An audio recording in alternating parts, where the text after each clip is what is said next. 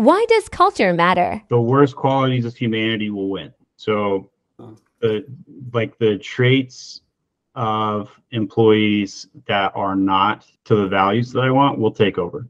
It never. Mm-hmm. So, for example, my right hand man Dustin is fiery and scares the shit out of everybody. And I don't want a culture of fear. I want a culture of love. I, I want Jesus to win. I don't want a culture of fear at all. Have you ever read Power versus Force? You will love that book. Uh, there's a chart, and it shows it shows like the rating of all of these human traits. Oh. And love is up here, and fear is down here. And fear is a force, love is a power. So I want to use power instead of force. When Jesus came back uh, after his resurrection, he found his apostles, including Peter, and they were back fishing. And he he's like, cast your net on the other side. He comes back. They're like, oh my gosh, it's you. And then he's like, Peter, do you love me? Peter's like, yeah, thou Lord, thou knowest I love you. They continue their conversation. Second time, Peter, do you love me? He's like, I don't understand why you're asking me this, but yeah, you know I love you. Third time, probably half hour later in the conversation, who knows? He asks, Peter, do you love me?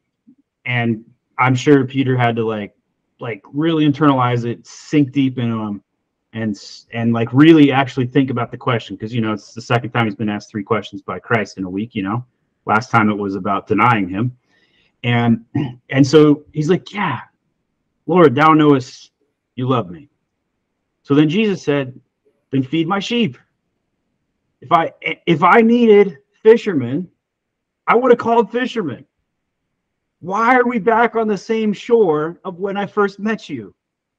I need you to go out there and feed my sheep. And what he meant was go serve the people worldwide, go on missions, spread the gospel, right? Mm.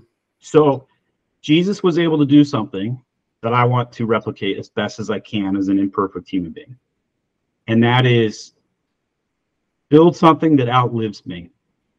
And culture is the best way to build an, a powerful force, a powerful entity that can help mankind long after I'm dead.